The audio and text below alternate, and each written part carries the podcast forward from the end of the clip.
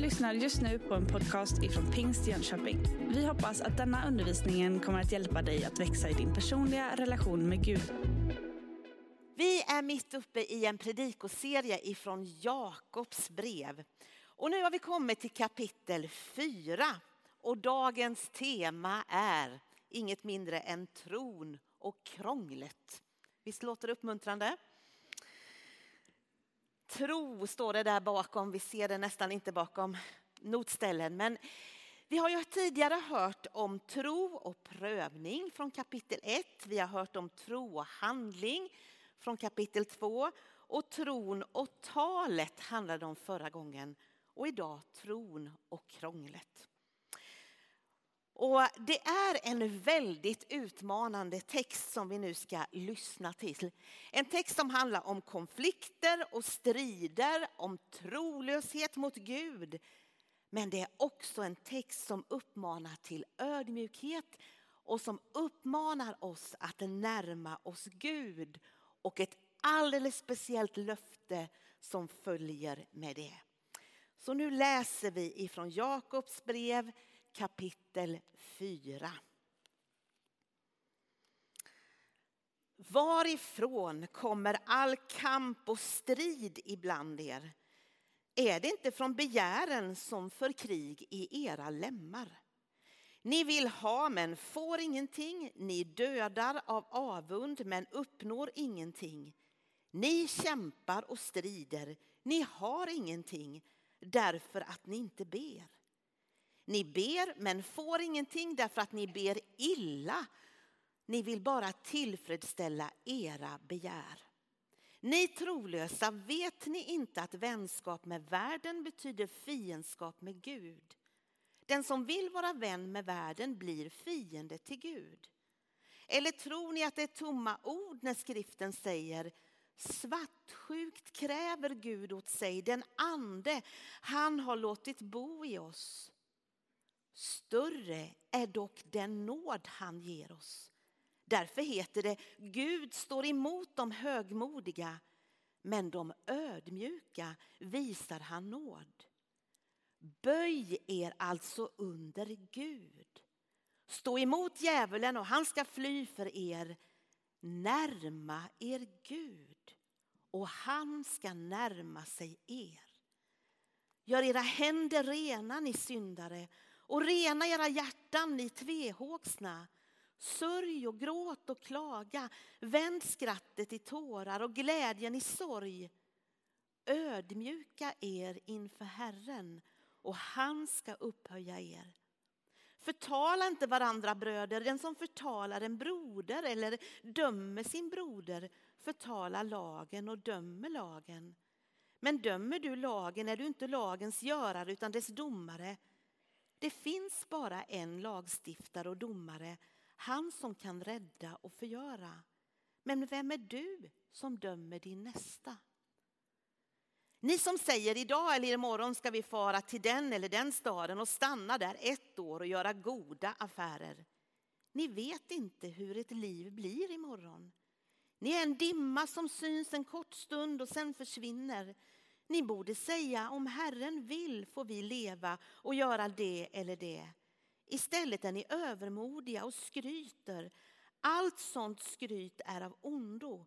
Den som vet hur man handlar rätt men inte gör det, han begår en synd. Visst var det en utmanande text? Jakobs brev är en tydlig kallelse till oss att leva ett äkta och ett odelat liv. Det är ett brev som handlar om praktisk kristendom. Och Jakob, han är väldigt rak och tydlig. Han talar om en, en tro som får sig uttryck i handling, om att vi ska ta itu med sociala orättvisor. Han talar om rikedomens förförelse, om vikten hur vi talar och hur vi handskas med våra begär och vår vrede. Och den som är författare det är troligtvis Jesu egen bror Jakob som kom till tro på Jesus efter Jesu uppståndelse. Och det verkar som att det här brevet det var tänkt att spridas till en lite större krets av församlingar. Så det var inte bara riktat till en specifik församling utan till flera. Och när vi kommer då till kapitel 4 så är det tuffa ord. Och det är en väldigt stark uppmaning till oss att leva i ödmjukhet och att leva i Guds närhet. Och det verkar som att det är lösningen på krånglet. Om vi tittar lite på den här, det här kapitlet så kan man se att de första tre verserna handlar om konflikterna och orsaken till att det blir konflikter. Sen så talar ju Jakob om, han talar ju faktiskt i vers 4 och 5 att det här handlar om att ni är trolösa mot Gud. Ni är otrogna mot Gud. Och sen kommer de här verserna med uppmaningen där Jakob vädjar till de kristna att omvända sig, att närma sig Gud. Och sen kommer det där igen som vi hörde om förra gången, det där med att förtala varandra. Sluta upp med det och sluta upp med ert övermod och ert arroganta tal. Men hur kan det bli så här i en kristen församling? Att det blir så här med kamp och strid och död och avund. Vad handlar detta om? Höll de på att slå ihjäl varandra i de där församlingarna? Eller handlar det om verbala dispyter? Handlar det om konflikter där man behandlade varandra på ett kränkande sätt? Ja, ni vet, ord kan vara dödande, eller hur? Ord kan sätta sig som tatueringar och som aldrig nästan går bort därifrån. Vi kan vara otroligt på krigsstigen med våra ord och hur vi behandlar varandra. Det måste varit allvarliga problem eftersom Jakob är så tydlig i de här verserna. Vi går tillbaka. Varifrån kommer all kamp och strid ibland er? Är det inte från begären som för krig i era lemmar? Ni vill ha men får inget, ni dödar av avund men uppnår ingenting. Ni kämpar och strider, ni har ingenting därför att ni inte ber. Ni ber men får ingenting därför att ni ber illa. Ni vill bara tillfredsställa era begär. Alltså att kämpa och strida och be utan resultat, det låter som ett otroligt jobbigt och krångligt liv, eller hur? Att kämpa och strida och det ändå inte blir något bra resultat. Och hur kan då tron hjälpa oss med här, den här typen av krångel? Det begär som talas om här och den där inre striden, det handlar ju faktiskt om vår egen självupptagenhet, om egoismen som hindrar oss från att göra Guds vilja. Och ni vet, när vi är helt upptagna av att få vår egen vilja fram till varje pris och vi inte lever efter det största av alla bud, att älska Gud av hela vårt hjärta och vår nästa som oss själva, vad händer då? Jo, om jag driver min vilja och jag kan inte kompromissa och alla andra gör likadant, det är klart att det uppstår strid om vårt egen egoism får driva. Det står ju till och med att eh, våra själviska begär kan korrumpera bönen. Gud, gör som jag vill så jag kan njuta, så det passar mig. Vi kanske inte uttrycker det så, men det skulle kunna vara in, eh, innebörden. Vi kan be av fel anledningar och om fel saker. Vi behöver alltid vara vaksamma över våra motiv. Om vi bara ber för att tillfredsställa våra egna begär utan att bry oss om andra, då ber vi illa. Men har ni tänkt på att Gud han har lärt oss i sin egen bön, bönen vår Fader, du som är i himlen. Låt ditt namn bli helgat, låt ditt rike komma, ske din vilja. Vi får be om vårt dagliga bröd. Men det börjar med Fader, du som är i himlen, låt din vilja ske. Du och jag, vi är inte centrum i universum. Allting ska inte kretsa runt dig och mig, utan centrum i universum är Jesus Kristus. Tänk när han bad Jesus i ett semane. Ske inte min vilja utan din vilja. Och så överlämnade han sig i den här svåra, svåra, mörka stunden när han kämpade. Så överlämnade han sig för att gå hela vägen för vår skull. Självupptagenhet och egoism är orsaken till många konflikter. Kan det finnas kamp och strid i, församling, i en kristen församling idag? Eller var det bara då? Kanske har du svåra erfarenheter av konflikter och kamp och strid i församlingsmiljö. Då vet du hur smärtsamt det kan vara. Jag är tacksam över att vi har ett bra klimat i vår församling idag. Det har inte alltid varit så. Men jag, jag är så tacksam att det är god, gott klimat i styrelse och församlingsledning och personalgrupp och församling. Sen kan det finnas konflikter som inte jag känner till. Men att vi har ett gott klimat. För ni vet när det finns kamp och strid, när det är motsättningar. Vill nya människor komma och vara med då? Vill barn och unga vara med? Kan vi visa omsorg om varandra när var och en är upptagen med att få sin vilja fram? Nej. I måndag så var det första maj. Då hade vi ett studiebesök här i vår kyrka. Och när någon kommer och vill gå på studiebesök i vår kyrka då försöker vi att säga välkommen om vi kan ta emot. Och den här gången så var det vår förra statsminister Magdalena Andersson, partiordförande i Socialdemokraterna. Hon ville komma på studiebesök för att se på vårt sociala arbete. Och vi sa välkommen. Och hon kom med människor centralt ifrån och lokalt ifrån. Och vi presenterade, vi var här inne i kyrkan och vi presenterade lite om vår församling och så fick hon gå runt och möta människor från vårt singoallarbete som har fått hjälp, volontärer och de som jobbar med det. Likaså från integrationsarbetet som vi gör, framförallt tillsammans med June folkhögskola med svenska kurser. Hon fick möta människor från vårt LP-arbete, från Torpahemmet och från LP-arbetet här. Och jag tänker vi ska se en liten, en liten glimt av vad hon fick möta och vad hon fick med sig. Jag tror att det kommer en liten film där Jenny berättar. Kanske har ni sett den på sociala medier redan, men vi, vi, vi kollar om vi får upp den och se Jennys vittnesbörd till Magdalena. Från den ena dagen, narkoman, till den andra så är det borta. Jag tänker att det måste ju bara vara Jesus och han var min sista chans. Och sen församlingen som verkligen backade upp oss så liksom när vi fick någon lägenhet då låg de på knä och bad. Mm. Och, och, sen så fick vi en lägenhet. Ja, men, och sen har de omfamnat oss hela vägen. Mm. Och med eh, arbete och lönebidrag har jag ju här nu då. Så mm. det är så viktigt. Mm. Men jag menar att myndigheterna har frågat mig varför knarkar du inte? Uh, för att jag kommer från en brokig bakgrund då. Med. Uh, och det är bara Jesus. Varje dag är det Jesus. Och det jag har fått som gåva vill jag ge till gåva. Det står här. Ja.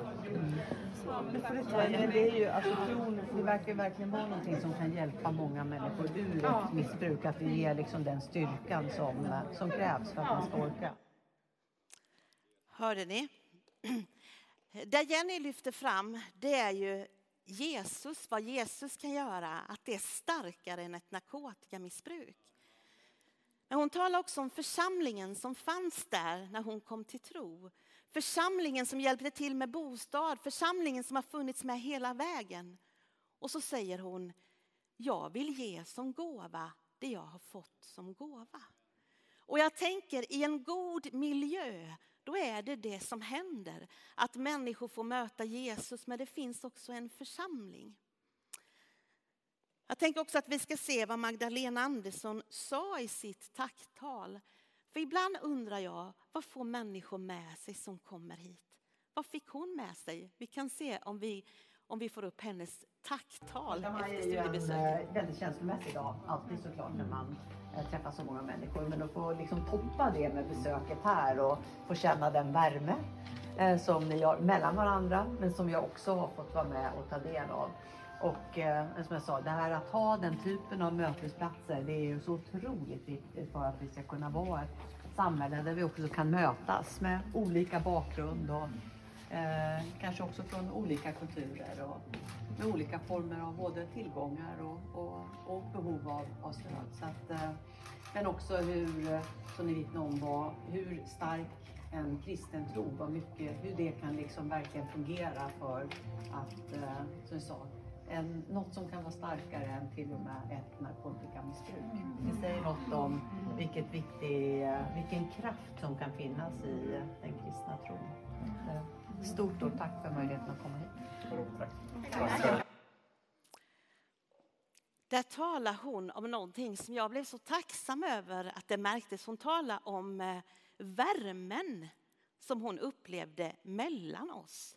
Hon talar om värmen som mötte henne. Hon talar om kraften i den kristna tron som är så stark så den är, den är starkare än ett narkotikamissbruk. Och vad jag önskar att det skulle vara det som vår församling är känd för. Den värme som finns mellan oss. Den värme som finns, den kärlek som finns till Jesus Kristus och till människor som kommer hit. Jag önskar att det skulle få vara det vi är kända för. Den här församlingen där vi läser om alla de här kampen och striden och alltihopa det här. Det är klart att det är ingenting som är tilldragande. Det fanns andra vittnesbörd om församlingar, den första församlingen där man sa att se hur de älskar varandra var ett annat vittnesbörd. Och må det vara det som kännetecknar oss. Jakob han citerar Ordspråksboken där det står att Gud står emot de högmodiga men de ödmjuka visar han nåd. Han beskriver också den här dubbla lojaliteten som är orsaken till ondska och strid.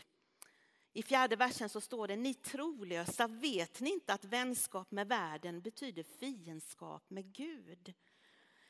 Det är som att eh, när konflikterna bland oss blir växande och bönerna korrumperas så beskriver, beskriver Jakob det som att det handlar om relationen till Gud själv. Det handlar om roten till det onda. Ni trolösa, säger han. På flera ställen i Gamla testamentet så, så liknas relationen mellan Gud och hans folk vid ett äktenskap. Och många av oss vi har sagt vi tror på Jesus Kristus och vi har låtit döpa oss, eller hur? Och vi har sagt vi vill vandra med Jesus. Men om det då handlar om att, att vara otrogen, att vara trolös med den som man har gett sitt liv till. Ja, det är väl det som han beskriver här. Att eh, vara trolös mot Gud, egentligen äktenskapsbrytare. Att vara trolös mot Gud. Att ha vänskap med världen betyder fiendskap med Gud. Och här betyder världen att det handlar om bortvändhet från Gud. Det handlar om själviska intressen. Det handlar om uppror och fiendskap med Gud. Det handlar om världens bortvändhet ifrån Gud. Och på något sätt så har vi ju alla del i det. Men tänk om vi skulle förnya vårt förbund med Jesus Kristus vår efterföljelse till honom. Att det får vara honom som vi är trogna och lever nära. Vänskap med världen, det får konsekvenser och han räknar upp här kamp och strid, mod och avund, självisk njutning, självhävdelse och skryt. Men vänskap med Gud, när vi lever nära honom, vad blir det? Jo, då växer andens frukter fram och vad är andens frukter? Jo, andens frukter är kärlek, glädje, frid, tålamod, vänlighet, godhet, trofasthet, ödmjukhet och självbehärskning. Och i en sån miljö, visst vill man vara med där, där kärlek och glädje och frid råder. Dubbla lojaliteter, det är i praktiken omöjligt, säger Jakob. Vi kan inte leva i en utgivande kärlek till andra människor och samtidigt vara helt upptagna med våra egna själviska motiv. då är vi tvehågsna. Och det går inte att förena de två, säger Jakob. Att säga sig vara vän med Gud och i praktiken vara vän med världen. Och därför står det till och med att Gud svartsjukt liksom längtar efter oss. Vårt odelade hjärta, vår odelade efterföljelse. Men nu kommer vändpunkten i kapitlet och det är väldigt skönt därför att vi människor, vi, eh, vi klarar inte detta i oss själva utan det här är ett verk av Gud. Och så står det så här, större är dock den nåd han ger oss. Därför heter det Gud står emot de högmodiga men de ödmjuka visar han nåd. Det finns två vägar att gå, högmodets väg eller ödmjuken, öd, den ödmjuka vägen.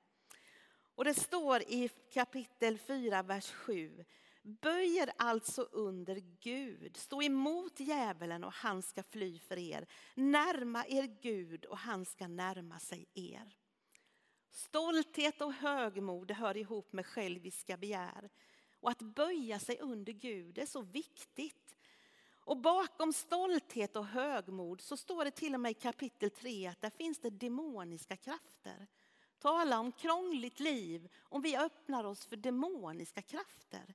Där hela tiden vi tar den plats som Jesus Kristus skulle ha. Men ödmjukhetens väg, det handlar inte om att be om ursäkt för sitt dåliga självförtroende och gömma sig att jag är ingenting. Utan det handlar om likt Maria att förstå vem Gud är och förstå vem jag själv är och säga här är jag, Herrens tjänarinna, må det ske med mig som du har sagt. Att kliva in i frimodighet i det Gud har kallat oss till. Inte att gömma, gömma undan oss. Stå emot djävulen och han ska fly för er. Vet du vad det bästa sättet att stå emot djävulen? Det är att klä sig i Jesus Kristus. Det är att böja sig under Gud. För Jesus har vunnit seger. Och när vi kommer med Jesus så måste han fly ifrån oss. Då får inte de här krafterna och makterna något utrymme. Och så står det närma er Gud så ska han närma sig er. Ett underbart löfte. Och jag tror att detta är liksom svaret på det krångel som pågår inom oss där det är den här kampen. Men ju mer vi närmar oss Gud, ju närmare kommer han oss. Nu ska jag be Ann-Sofie Bard att du kommer fram här. Jag vet Ann-Sofie Bard, hon är en av våra församlingsledare och förbönsledare, att du har en egen erfarenhet av den här versen närma er Gud så ska han närma sig er. Berätta. Ja, hör ni mig? Ja, det gör ni. Eh, det var ganska många år sedan så var vi på upptaktsläger, eller upptaktshelg på Gullbranna. Kanske några här inne som kommer ihåg det, det var med församlingen här. Eh, och då gick jag ensam på stranden. Eh, minns inte så mycket mer av den helgen, men just det här är någonting som verkligen har etsat sig fast i mig. Men jag gick där på stranden och så tittade jag ut över havet och ni alla, förmodar jag, har varit vid ett hav, vid en strand. Och där sköljer vågorna in över stranden, eller hur? Om det inte är helt stilla då såklart. Men just den dagen så var det vågor som slog in över stranden. Och så stod jag där och eh, tittade på dem och de här vågorna nådde inte riktigt fram till mig. Eh, och om man inte är barfota så vill man ju helst inte det. Men eh, det var just den här synen av vågorna och så blev jag påmind just där och då så blev jag faktiskt påmind om det här bibelordet. Närmare Gud så ska han närma sig er.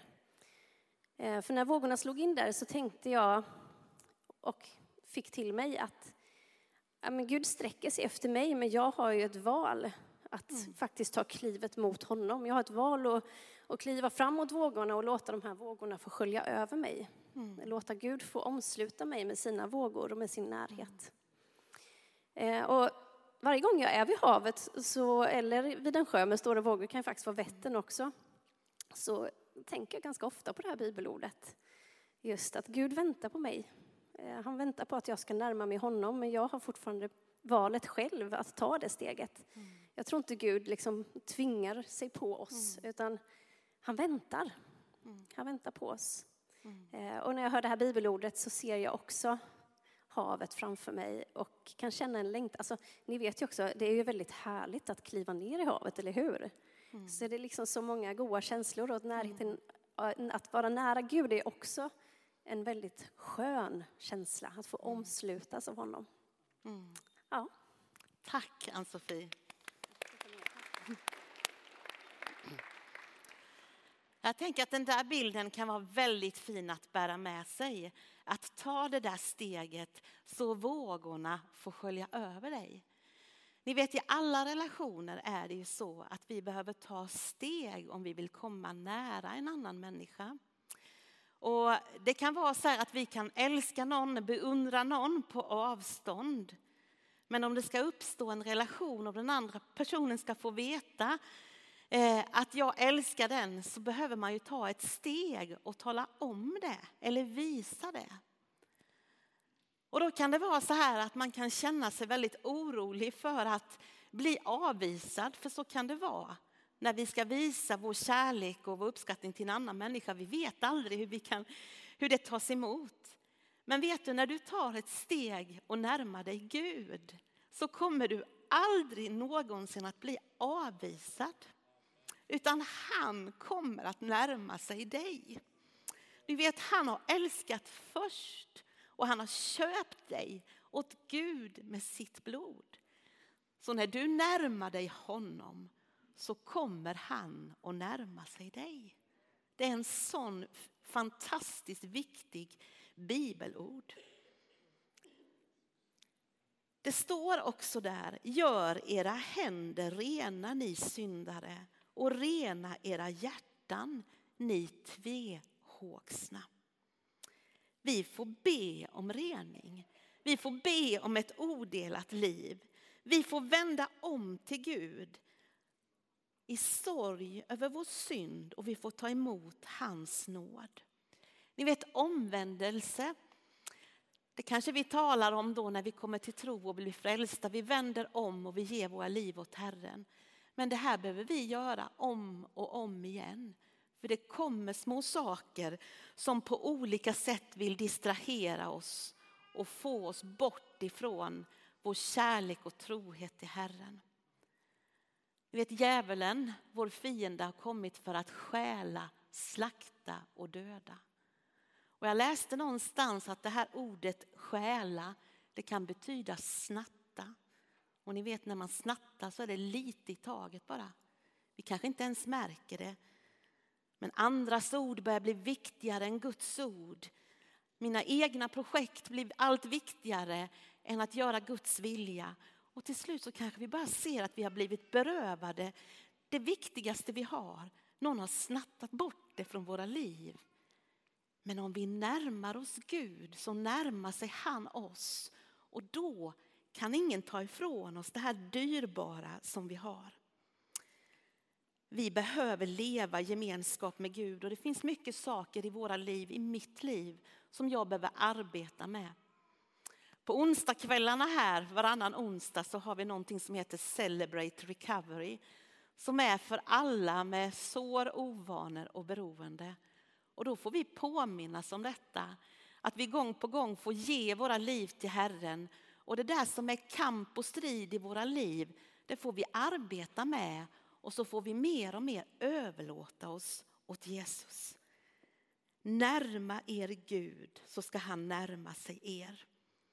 Det är när vi håller honom på avstånd som de där frestelserna kommer. Jag tänker på Petrus.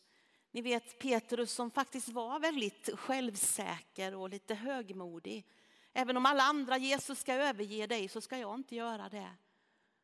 Men Jesus han visste ju vad som skulle hända och det blev så. Petrus förnekade Jesus tre gånger. Det står att han följde Jesus på avstånd. Men sen när Jesus hade dött och uppstått så var de ute och fiskade en hel natt och fick ingenting.